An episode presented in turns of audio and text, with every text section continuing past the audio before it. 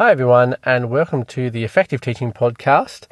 I'm your host, Dan. Today we are continuing our series applying how students learn to our classrooms. Now, we've covered a lot so far in this series, and I actually think that possibly next week we might take a break from the series and I might actually provide something a little bit different, and then we'll come back to this series. But today, what I want to look at is Bloom's taxonomy.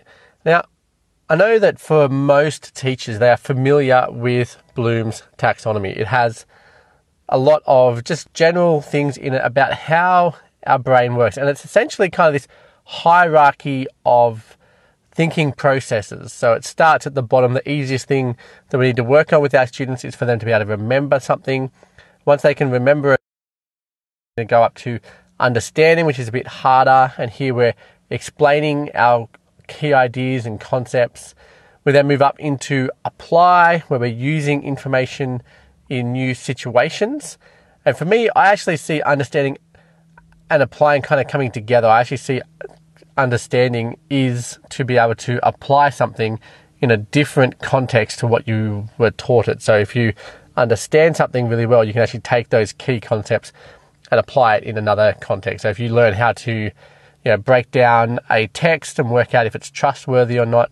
If you can do that with an essay that your teacher did with you, that's great. But if you can then apply that to a newspaper article and apply that to an email and apply that to a blog article and apply that to a book, you know, that's your ability to understand it. So you're applying it. For me, I, I see them very connected.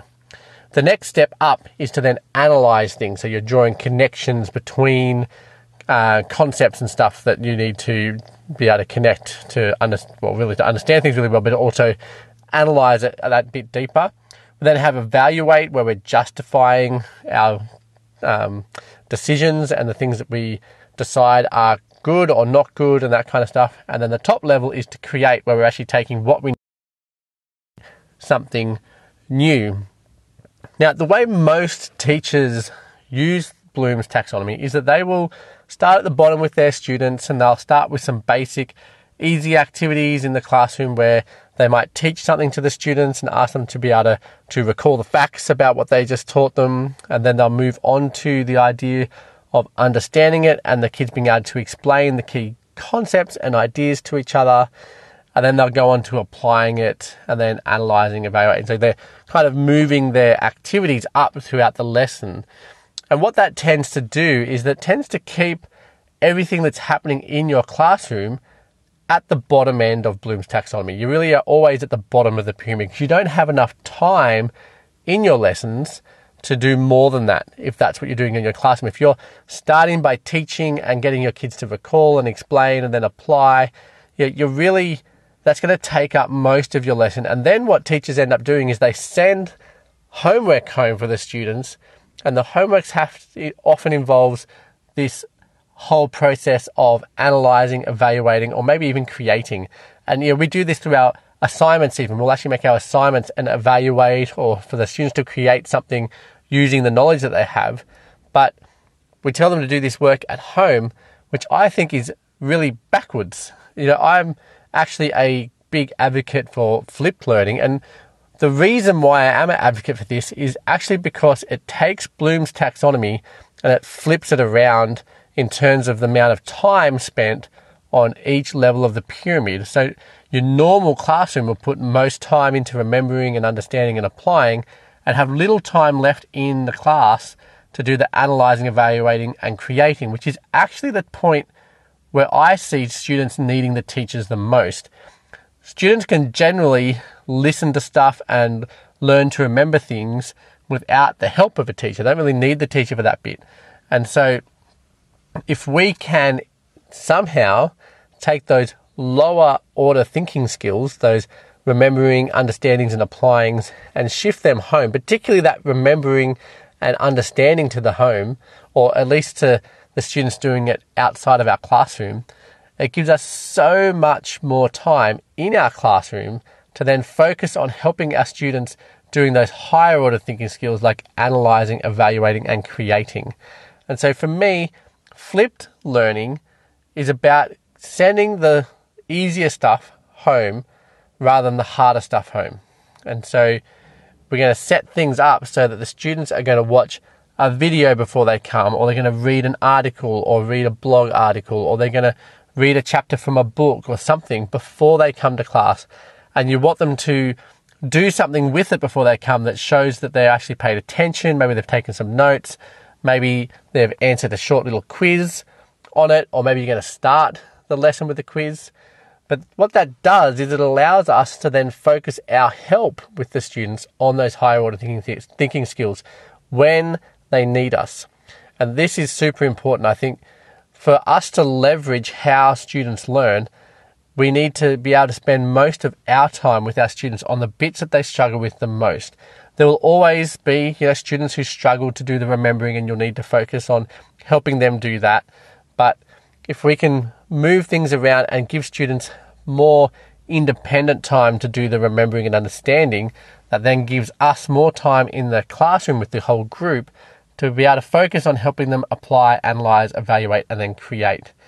And yeah, this is also why I advocate things like inquiry based learning and project based learning, is because we're bringing those higher order thinking skills into the center of what you're doing when you use those strategies. When you use inquiry, you're really helping your students to do the lower order stuff themselves and then they get to their questions and they're struggling with things and that's when you step in to help them to analyze things or to help them evaluate something or apply it to answering the question for inquiry based learning or to helping them to create something with their project. And so we're shifting the amount of time that we have with our students into the higher order thinking skills. And so when it comes to how students learn, like this is how students like they need to be building. And that's why this Bloom's taxonomy is set up this way is because the students need to build their understanding and their knowledge before they can really do high order thinking with it. So we need to make sure our students really grasp that lower order stuff. They need to be able to recall things, they need to be able to explain basic concepts, and then they can begin to apply those concepts into multiple other concepts. So they're applying the concepts into the other contexts. And that I think is super key to helping our students learn long term for us to make sure they've really grasped that.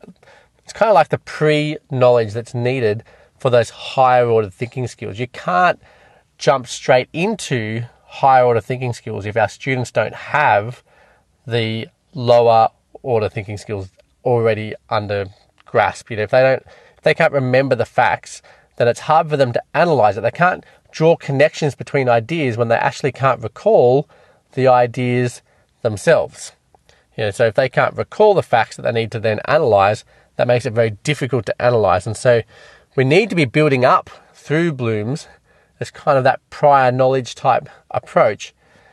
But we also need to make sure that we are around in our classroom to help them. And so I think using approaches such as flipped learning, inquiry based learning or project based learning really helps to do that. And I think there's a great book called Understanding by Design. I actually interviewed Jay McTighe, who is one of the authors of that book. There's a three part um, series in the podcast. You can go back and find it.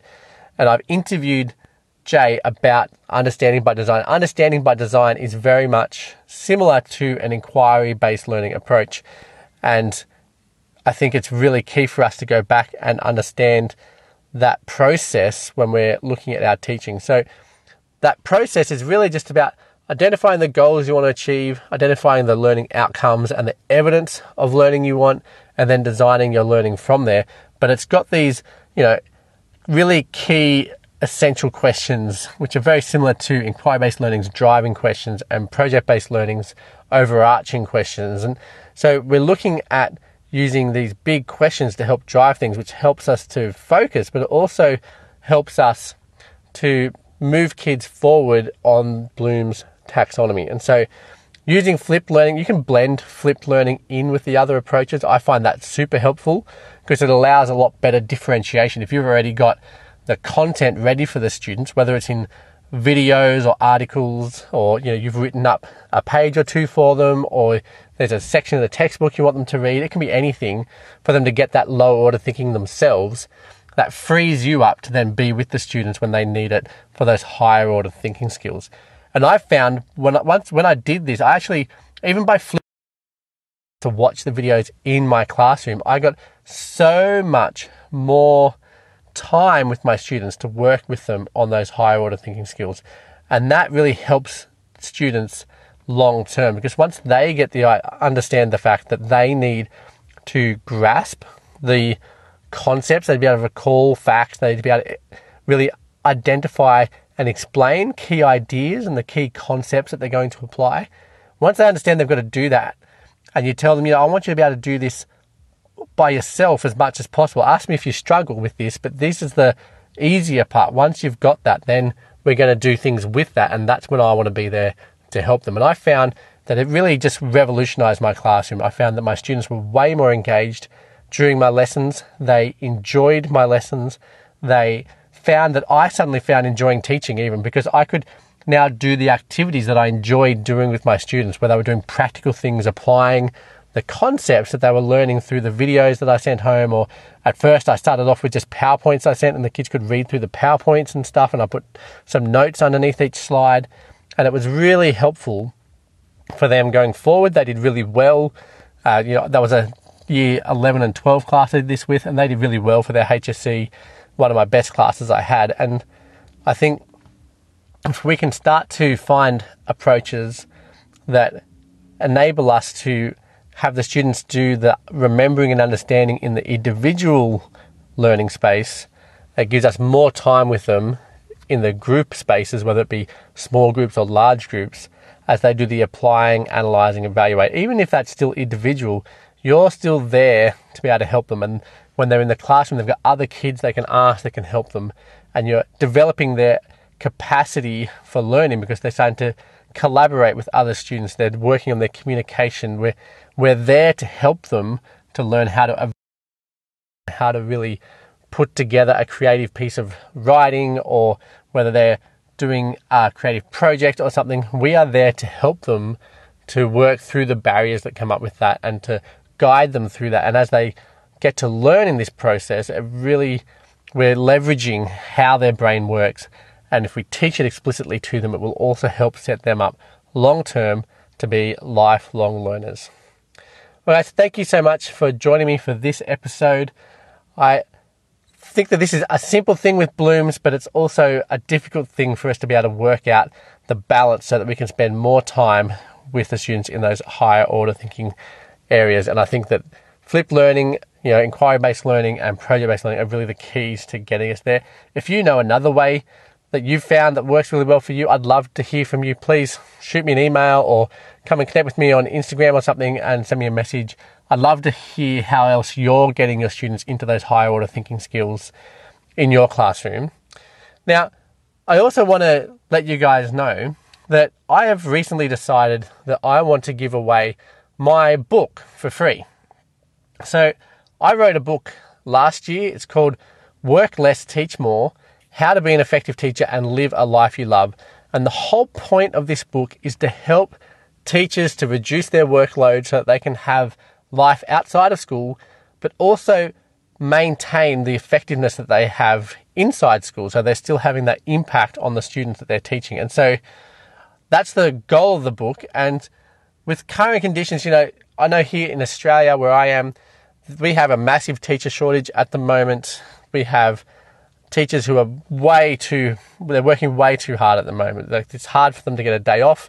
It's, there's a lack of casuals around and it's really hard for them because there's no casuals. All their, you know, their relief time or non face to face time is now getting taken up with covering for other teachers who are sick, who are struggling, who are getting sick because they're burning out. And so I wanted to make this book free for you. I just asked you cover postage and handling. If you would like to grab yourself a copy of this book, you can go to teacherspd.net slash free WLTM. So that's WLTM for work less, teach more and free before that because it's free. So teacherspd.net slash free WLTM. You can grab yourself a free copy of that book. Just cover the postage you're handling and I'll send it to you.